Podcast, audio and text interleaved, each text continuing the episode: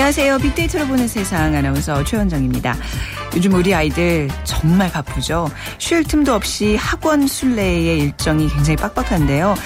그래서 그런지 OECD 학업 성취도 평가에서 우리나라가 76개국 중에서 3위에 올랐습니다. 그럼 우리 아이들의 삶의 만족도는 어떨까요? 2013년 아동 종합 실태 조사에 따르면 우리나라 아동의 삶의 만족도는 60.3점으로 OECD 30개국 중에 꼴찌에 머물렀습니다.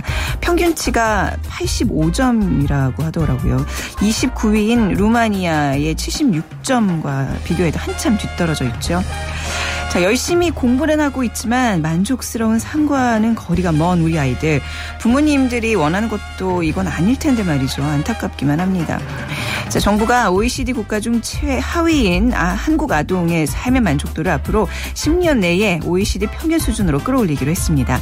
다른 어떤 순위보다도 우리 아이들의 삶의 만족도, 행복지수만큼은 세계 최고가 되기를 바라는 간절한 마음입니다. 오늘 빅데이터로 보는 세상 트렌드 차이나 중국이 보인다에서는요. 한류 붐을 타고 뜨는 음식 한류, 한국 분식에 대한 내용 준비되어 있고요. 또 빅데이터는 승부사, 해외 진출 스포츠 스타들의 활약에 대해서 빅데이터로 분석해 보겠습니다. 방송 중에 문자 메시지 보내주시면 되는데요. 지역번호 없이 샵9730입니다. 샵9730, 짧은 글 50원, 긴 글은 100원의 정보 이용료가 부과되고요. 스마트폰이나 PC를 통해서는 KBS 라디오 애플리케이션 콩을 다운받으셔서 참여해 주시면 됩니다. 핫클릭 이슈 설왕설래. 네, 화제 이슈들을 빅데이터로 분석해보는 시간, 위키프리스의 정영진 편집장과 함께하겠습니다. 안녕하세요. 네, 안녕하세요. 정영진입니다. 자, 어떤 이슈들이 있나요? 네, 역시 어제 있었던 그 예비군 총기 난사 사고가 있었죠. 네. 가장 많은 또 지금 관심을 받고 있고요. 또 로즈데이랍니다. 오늘이 사랑하는 사람에게 장미를 선물하는 좀 약간 상술이 좀 들어가 있는 이런 날인데 네. 사랑하는 사람들끼리 이렇게 장미를 또 주고받는다고 하고요. 또 스승의 날이 내일로 다가오면서 그렇죠. 많은 분들이 관심을 또 갖고 있습니다. 네. 추신수 선수가 2호 홈런을 또 때려서 많은 스포츠 팬들이 지금 클릭을 하고 있고요. 네. 북한 현영철이란 키워드도 있는데 불경죄로 숙청이 됐다 이런 보도가 나오면서 북한의 3대 세습에 관한 비판 글들이 상당히 많이 올라오고 있고요. 또 조금 전 뉴스에서도 있었습니다만 암트랙 사고, 그러니까 필라델피아 열차 탈선 사고죠. 네. 최소 7명이 사망하고 135명이 부상했다는 이런 안타까운 미국에서 들려온 소식이 있었습니다. 네. 세계 기업 가치란 키워드도 있었는데 세계 기업 가치 포브스가 지금 발표를 했거든요. 1위가 애플, 그 다음으로 MS, 구글 등 IT 기업들이 상당히 약진했고요. 네. 코카콜라도 있었습니다. 또 IBM, 맥도널드가 그 뒤를 이었고 네. 삼성이 7위를 차지했다. 7위인가요? 예, 그렇습니다. 유일한 이제 국내 기업은 삼성인 거죠. 그리고 이제 100위 안에는 네. 현대기아차가 이제 포함이 좀 돼 있었고요. 네. 또 외국인 배당금이라는 키워드도 있었는데 6조 원 정도의 배당금을 챙겨갔다고 해요. 주식시장에서. 네. 아무래도 전년 대비 30%나 이렇게 올라간 것, 기업들이 너무 배당금 챙겨주느라고 지금 제대로 된 기업 투자 같은 거 안 하는 것 아니냐 이런 비판의 목소리들 많이 올라오고 있고요. 네. 하나만 더 소개해드리면 이완구 출석이란 키워드. 오늘 오전에 출석을 하면서 진실을 이기는 것은 아무것도 없다. 이런 의미심장한 얘기를 또 던졌는데 네. 과연 그 진실이 뭔지는 네네. 검찰 수사가 좀 이어져 봐야 되겠죠. 그렇죠. 네. 자, 그리고 이제 어제 있었던 예비군 훈련장 총기 난사 사건에 대해서 조금 구체적으로 알아보겠습니다. 네. 많이들 소식 접하셨을 텐데요. 네. 24살 이 최모 씨입니다. 이 예비군 최모 씨고요. 어제 0.4격, 그러니까 예비군 훈련장 서초구에 있는 그 예비군 훈련장에서 0.4격 훈련에 앞서서 이제 K2 소총 그리고 실탄 등을 이제 지급받았고요. 그리고 훈련하던 다른 예비군들을 향해서 갑자기 이제 총을 쏜 겁니다. 네. 그리고 이제 총기 난사 후에 스스로 목숨을 끊은 것이고 이렇게 해서 안타까운 생명이 총 3명이 이제 사망을 했고요. 네. 나머지 2명 부상자는 치료 중입니다. 사고 이후에 이제 훈련을 받던 예비군들 조기에 좀 퇴소를 오늘 아침에 좀 했다고 하고요. 사건을 목격했던 예비군들 그 트라우마를 치료하기 위해서 정신치료 충격이 있었을 거예요. 네. 받고 있습니다. 네. 지금 빅데이터 분석을 좀 해보니까요. 어제와 오늘 사이에 37,000여 건의 데이터가 지금 만들어졌고 역시 총기라든지 난사, 사격, 관심병사란 키워드도 있었습니다. 이 사고를 낸 이 사건을 일으킨 이 최모 씨가 B급 관심병사였다면서요. 그렇습니다. 예. 이 군대에 있을 때 관심병사였다고 하고요. 그래서 관리가 좀 허술했던 것 아니냐 이런 얘기도 함께 나오고 있습니다. 또 서초구라든지 안전, 뭐 현장 관련된 이런 얘기들, 또 게임 중독이란 키워드도 30위권 안에 있었는데 혹시 이번 사고와 관련이 있었던 게 아닌가 하는 의혹이 좀 나오고 있고요. 네. 바로 직전까지 함께 또 예비군 훈련을 받았던 뭐 싸이 씨도 함께 좀 올라와 있습니다. 또 우울증과 같은 단어들 역시 이 30위권 안에 관련어로 빈도 분석에 등장했던 단어들입니다. 네, 이번 사건의 동기에 대해서 지금 조사가 좀 이루어지고 있죠. 네, 뭐 조금 더 정확한 조사는 이 시간이 좀 필요하겠습니다만 네. 일단 그 사건을 일으킨 이 사격 훈련 중 총기를 난사한 최모 씨의 친형이 지금 언론과 인터뷰를 했는데 군대에서 이제 상당한 괴롭힘을 당했다. 그래서 이제 관심병사가 됐고 제대 후에도 정신과 치료를 받을 정도로 많은 괴롭힘이 있었다. 이런 증언을 했습니다. 네. 특히 제대한 지 2년 지나서도 계속 그 힘들어했다는 이야기들 또 피해본 가족들에겐 너무나 죄송한 마음이지만 동생도 일종의 군대에서 좀 피해자였다. 네, 이런 얘기를 좀 하고 있고요. 이 얘기는 좀 객관적인 사실과 많이 부합을 하는 것 같습니다. 왜냐하면 이 총기를 난사한 그 최 씨의 이웃 주민들의 증언도 지금 여러 개가 나왔거든요. 네. 그래서 평소에도 이상 행동을 좀 자주 했다. 그래요. 걸어다니면서도 뭐 중얼중얼 혼잣말을 많이 했고 네. 비 오는 날 자전거를 타는 등 조금 평범치 않은 행동을 많이 했다는 거고요. 네. 또 소리를 막 질러서 경찰이 출동한 적도 있었다. 이제 이런 증언들을 주민들이 하고 있거든요. 네. 그러다 보니까 많은 또 네티즌들이 SNS 그리고 댓글을 통해서 의견을 피력하고 있는데요. 네네. 결국 그 사람도 최 씨도 이 피해자 아니냐 이런 이야기들. 그러니까 참으면 윤일병, 못 참으면 김병장이라는 얘기가 있었는데 여기에 이젠 제대해도 최모 씨다. 이제 이런 얘기까지 함께 만들고 있습니다. 그러면서 제발 군대 내 이 폭력 좀 근절을 시켜라. 네. 이게 사고의 원인을 좀 이제 없애자는 의견들이 많이 있었고요. 반면에 군대 핑계 대지 말아라. 네. 누군가의 괴롭힘이 본인을 피폐하게는 만들 수 있지만 그것이 또 다른 이에게 폭력으로 나타나는 건 말이 안 된다. 네. 이런 이제 얘기도 있습니다.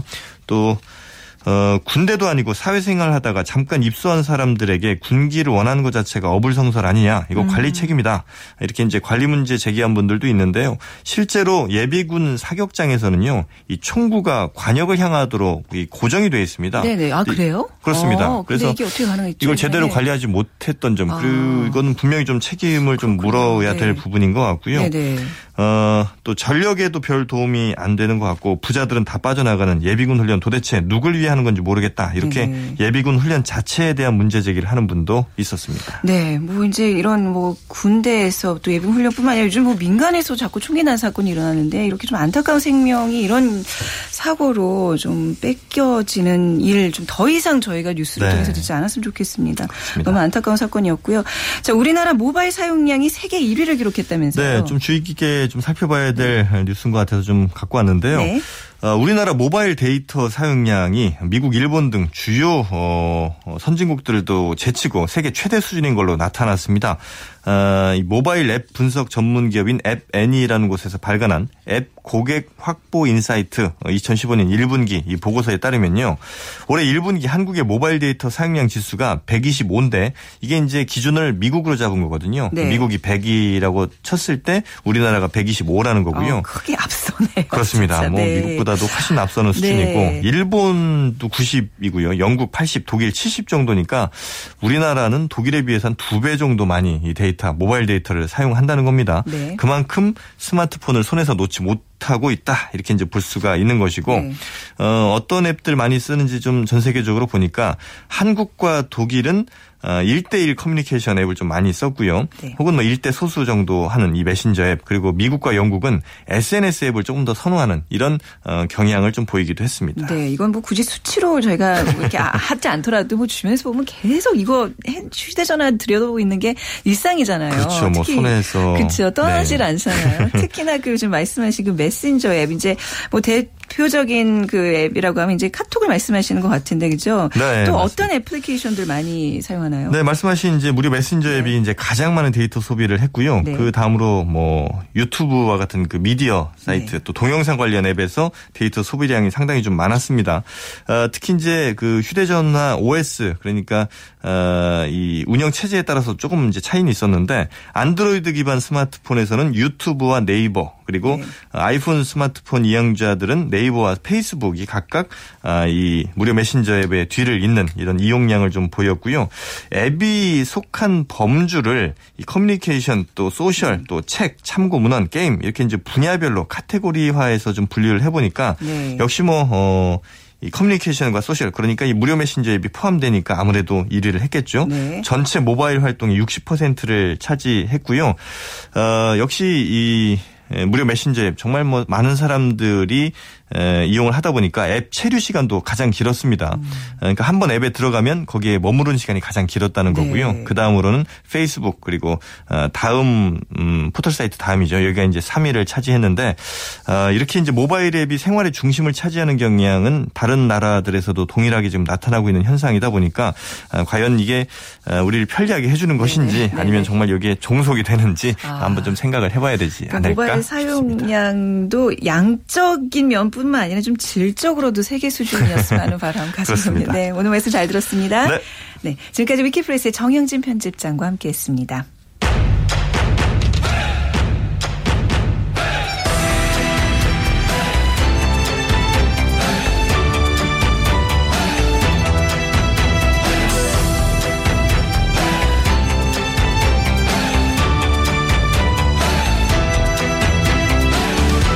트렌드 차이나 중국이 보인다.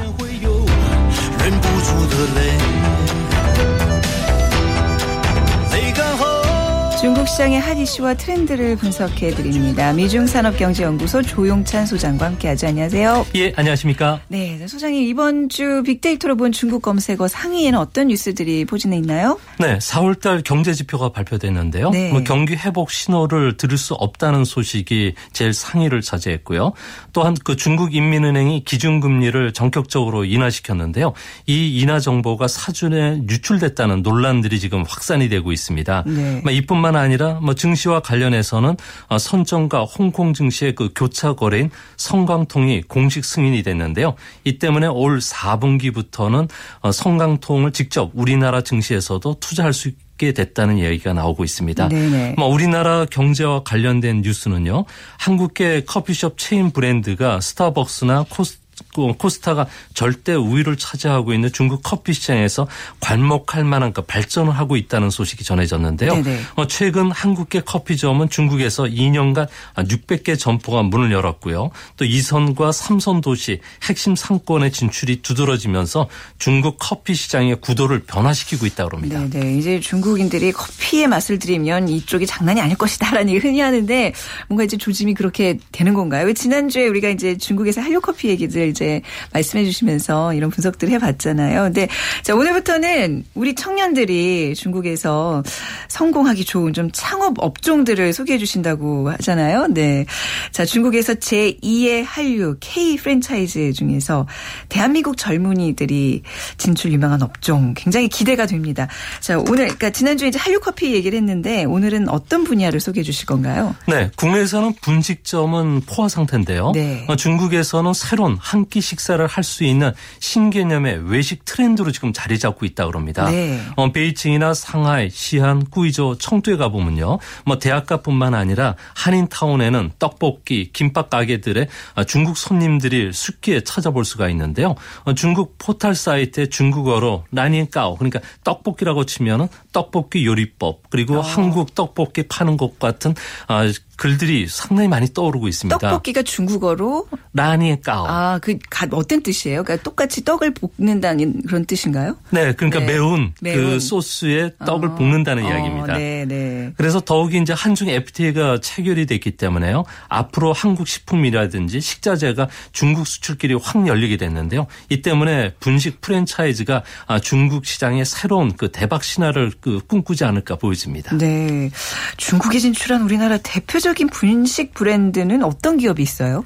네, 즉석김밥의 원조라고 할 수 있는 김가네, 네. 그리고 종로김밥을 비롯해서 뭐 스쿨푸드, 삼각김밥, 꽁방 김밥 전문점인 김마로 등이 진출되고 있고요. 네. 특히 김가네 같은 경우에는 중국 진출한 지가 한 11년째 되고 있습니다. 왕징의 1호점을 낸 데 이어 현재까지는 10개 매장을 운영하고 있는데요. 김밥 많은 모습을 실제 중국인들에게 보여주면서 판매를 하고 있는데요. 처음에는 모두 당황했지만 지금은 줄을 서서 먹을 정도라고 합니다. 네. 그 여러 분식집에 이제 오픈식 사진들을 또 이렇게 지금 소장님께서 가져오셔서 보고 있는데 굉장히 표정들이 경건한데요. 이게 이 외에 중국 시장에 진출한 다른 분식점 어떤 게 있을까요? 네, 떡볶이를 좋아하는 중국인들에게 네. 아따리라든지 네. 신전 떡볶이는 아주 뜨거운 반응을 일으키고 있고요. 우리나라 대표 그 피자 업체인 미스터 피자 같은 경우에는 올해 6월 말까지 20개 도시에 그 100호점까지 낼 예정으로 있다고 합니다. 네. 빠르면은 2018년에는 1,000개 이상의 매점을 갖출 예정인데요. 네. 주로 중국인 식습관을 주목해서 파스타라든지 닭 요리와 같은 사이드 메뉴를 강화시킨 게 중국 공략의 주요했다고 합니다. 이외에도 테이크아웃 피자 전문점이죠. 뽕드라 피자 같은 경우에도 네. 중국에 진출했고요. 명동 칼국수뿐만 아니라 아이스크림점 그리고 빙수 브랜드도 속속 중국 진출을 위해서 시장 조사에 좀 한참 분주하다 그럽니다. 지금 말씀해 주신 브랜드들이 다 이제 한국 기업인 거예요? 네, 한국 기업입니다. 피자 이런 데 한국 기업인가요? 예. 잘 모르고 먹었네요, 그동안. 중국의 패스트푸드 시장 규모는 이제 얼마나 된다고 보죠? 네, 지금 현재 그 중국의 패스트푸드는 87년도에 KFC가 중국 진출하면서 형성되기 시작했는데요. 네. 시장 규모는 한 220조 원입니다. 우리나라가 100조 원 규모이기 때문에 2배 이상 되는 규모고요. 현재 미국이 1조 달러이기 때문에 앞으로 중국의 패스트푸드는 상당히 빠른 속도로 증가하지 않을까 보여집니다. 중국의 토종 패스트푸드 매장은 220만 개 정도 되고요. 업계 이익 규모는 연평균 15에서 한 25% 황금알을 낳는 시장이라고 합니다. 황금알을 낳는 시장이다. 이 한마디로 더 요약이 되네요. 자, 좀 우리 분식 패스트푸드 업점 가운데 좀 성공한 기업을 소개해 주신다면요. 네, 중견 기업 중에서는 스쿨푸드라는 회사가 있는데요. 네. 우리나라 메뉴라든지 레시피, 매장 디자인을 그대로 홍콩에 옮겨놔서 성공한 기업입니다. 메뉴 하나당 60에서 80 홍콩 달러로 좀 비싸지만요. 네. 홍콩의 비싼 물가를 고려하면 아주 적당한 가격이기 때문에 네. 평일 점심시간에는 대기 번호표를 받아야 할 정도로 분주하다고 합니다. 여기에 가보면 홍콩 사람들이 그러는데요. 한국식 인테리어도 마음에 들고요. 유명 한국 가수들의 노래를 자주 들을 수 있고요. 또 매콤한 떡볶이, 파닭, 김, 볶음밥 그리고 네. 카레 라면 그리고 김밥을 곁들여서 먹으면 뭔가 다르다는 그 기분을 느낀다고 합니다.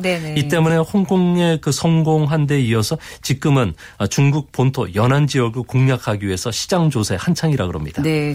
이제 앞서서 우리가 소개받은 그런 이제 업체들은 조금 이제 중견 기업들인데 현지에서 분식점을 창업해서 성공한 사례들 좀 소자본 창업의 사례가 있을까요? 네. 중국에서 성공한 청년 창업 모델 중에 한 사람인데요. 네. 우리나라 한식점 장상한품이라는 데가 있습니다. 장상한품이요? 예, 손바닥에 한국을 담아가라는 뜻인데요. 제목, 이름 너무 잘 지었네요. 예. 네. 근데 20대 한국 학생 2명이 네. 대학교 다닐 때 2평짜리 구멍가게에서부터 시작을 했는데요. 네. 창업 초기에는 하루에 10,000원 벌기도 힘들었지만 시행착오 끝에 지금은 성공한 대표적인 한국 분식 프랜차이즈로 성공을 했습니다. 이 친구들은 중국에서도 굉장히 유명하더라고요. 예, 네. 그렇습니다. 음식의 단맛이라든지 쓴맛, 신맛, 짠맛이 한식 음식에는 동시에 있는데요. 네. 이것을 그대로 살려서 떡볶이라든지 김밥, 여기에 어린 시절 꿈꿔왔던 공주방처럼 분홍색 페인트뿐만 아니라 네. 아기자기한 소품을 가지고 인테리어를 꾸며서 중국인들 사이에 입소문을 탔고요. 특히 손하나 씨 같은 경우에는 중국의 인기 방송의 네. 미녀 들의 수다 같은 이런 프로에 출연하면서 예능 프로그램에 출연했더라고요. 예, 그러면서 네. 중국 안에서 맛집 블로그에도 소개될 정도로 네. 상당히 인기라 그럽니다. 네, 이 중국에서의 김 김밥, 어묵, 떡볶이 사실 이제 우리나라 같은 경우에는 아주 가볍게 먹을 수 있는 좀 저가의 음식들이 있는데 중국 패스트푸드와 비교해서 가격 경쟁력은 어떤가요? 네. 오늘 환율 기준으로 계산해봤더니요. 1인분 단위로 떡볶이 같은 경우는 한 1,700원. 네. 그리고 어묵과 만두, 닭꼬치, 분식 그 세트 같은 경우는 한 3,000원. 그리고 김밥은 2,600원, 비빔밥은 한 4,000원 정도 됩니다. 네. 중국의 대표적인 그 패스트푸드 기업이죠. 용호 따왕이라고 하는 데가 있는데요. 여기에 그 전통 아침 그 메뉴죠. 요티아오라고 해서 밀가루 반죽에 튀겨낸 음식인데요. 네. 또 또우장이라고 해서 콩을 갈아 만든 음료 같은 경우가 보통 12위엔에서 38위엔 위엔대이기 때문에 아무래도 떡볶이집 메뉴는 한 10% 정도 저렴하고. 저렴한 편이에요. 예, 그렇습니다. 예, 예. 자, 중국에서 분식점을 창업하는 소자본 투자자는 좀 어떤 전략이 필요한지 그토록 좀 비법을 네, 아무래도 알려주시죠. 중국 현지 소비자의 기호에 철저히 네. 고려해서 메뉴를 선정을 해야 되는데요. 네. 예를 들어서 천연 재료의 맛을 낸 떡볶이를 만든다든지 고소하고 바삭바삭한 튀김 그리고 견과류가 들어간 찰떡 순대 그리고 네. 천연염의 맛을 낸 어묵 같은 좋은 메뉴를 만들어낼 필요가 있지 않나 보여집니다. 네, 이게 좀 또 주의해야 될 점도 있죠. 네. 네, 아무래도 장충동 완족발 같은 경우에는 중국 시장 진출을 위해서 현지 식품 박람회를 참여를 했는데요. 여기에서 상표 도용을 당했다는 사실을 알게 됐습니다. 뭐 우리나라에서도 많은 분이 아시는 멕시칸이라든지 나뚜루밥 그리고 치킨마루 같은 125개 국내 상표들이 그 상표를 침해를 받았는데요. 네네. 그래서 중국 시장에 진출하기 위해서는 우선 상표권 등록을 완료하고요. 상표권이 해결되지 않는다면은 코트라의 중국과 IP 데스크의 협조를 요청하시는 게 가장 그 좋은 방법입니다. 네, 아주 오늘 꼼꼼한 도움 말씀 주셨는데요. 자, 다음 주에도 이제 중국에서 제2의 한류 K 프랜차이즈 중에서 대한민국 젊은이들이 진출하기 좋은 유망한 업종들 소개해 주십니다. 자, 오늘 말씀 잘 들었습니다. 예, 감사합니다. 네. 자, 미중산업경제연구소 조용찬 소장과 함께했습니다.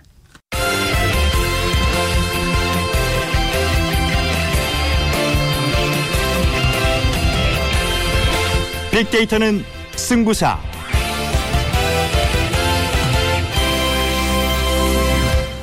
자, 승부를 가르는 스포츠 빅데이터의 세계. 자, 오늘도 스포츠 문화 콘텐츠 연구소 소장이신 경희대학교 체육학과 김도균 교수와 함께하겠습니다. 안녕하세요. 네, 안녕하세요. 네.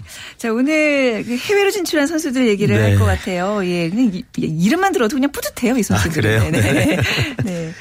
우리 최원장 선수님 어떤 선수 좋아하세요? 저는요, 이렇게 아무래도 이렇게 방송으로 이렇게 만나본 선수들한테 좀 애정이 가잖아요. 아무래도. 그렇죠. 아무래도. 추신수 선수. 네. 네. 아, 만나보셨어요? 예, 예. 잘생겼죠. 네, 잘생겼죠. 예. 네. 우선 뭐 해외에서 우리나라 많은 선수들이 활약들을 하고 네. 있는데 프로야구 같은 경우는 지금 6명의 선수들이 활약을 하고 있습니다. 네. 지금 메이저리그 같은 경우는 3인방 뭐 류현진 선수, 추신수, 강정호 선수 그리고 일본 프로야구에서는 뭐 3인방 오승환, 이대호, 그 이대현 이 3명의 선수 총 6명의 선수가 활약을 하고 있는데요. 네.